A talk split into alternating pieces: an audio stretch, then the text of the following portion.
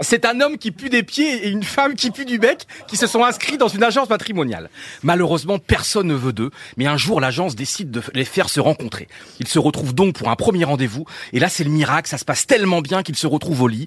Ils se rapprochent, se font des petits papous, s'embrassent quand tout à coup, la femme dit « Mon amour, il faut que je t'avoue quelque chose. Oui, je sais, tu as bouffé mes chaussettes. » gagné Ah non, c'est pas gagné. Ah, lui, crie comme un fou chaque fois à la fin.